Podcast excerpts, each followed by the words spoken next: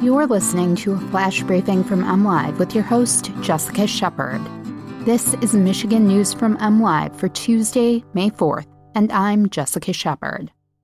Michigan reports two weeks of COVID 19 case average decline.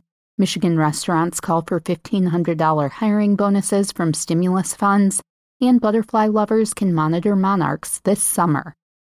Michigan's COVID 19 case average has been on the decline for two weeks.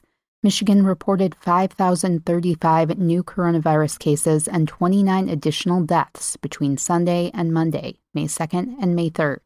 That means the state averaged 2,517 new cases over the last two days.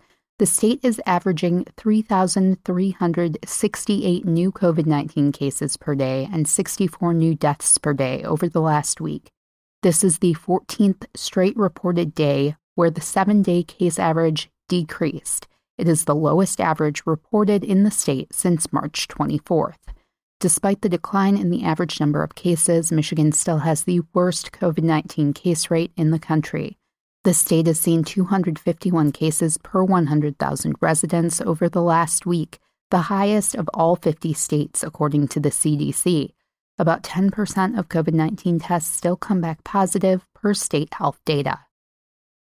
Michigan is getting nearly $6 billion in stimulus funds from the American Rescue Plan, and the Michigan Restaurant and Lodging Association wants the state to spend $1 billion of that on the hospitality industry.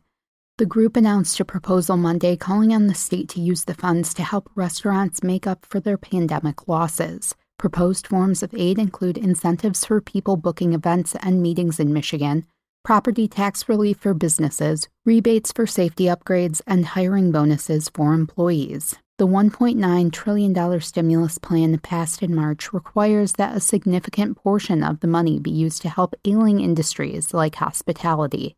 The Michigan Rescue Plan Act recognized that the hospitality industry has been disproportionately impacted by the pandemic and specifically crafted the bill to target state and local relief to devastated travel, tourism, and hospitality professionals, said Justin Winslow, president and CEO of the Michigan Restaurant and Lodging Association, in a statement. A $50 million chunk of the plan would go toward hiring bonuses to encourage people to fill hospitality jobs as some businesses have complained of a worker shortage in recent months.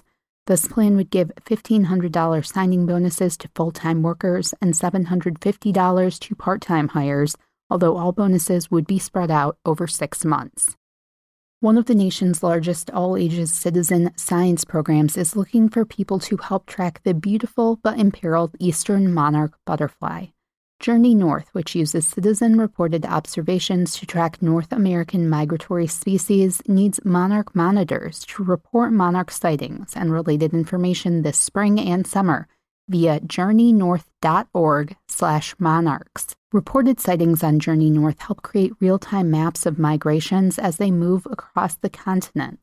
Monitors can report sightings from the field, including observations of monarch eggs, larvae, adults, and even milkweed plants, the sole food source for monarch caterpillars.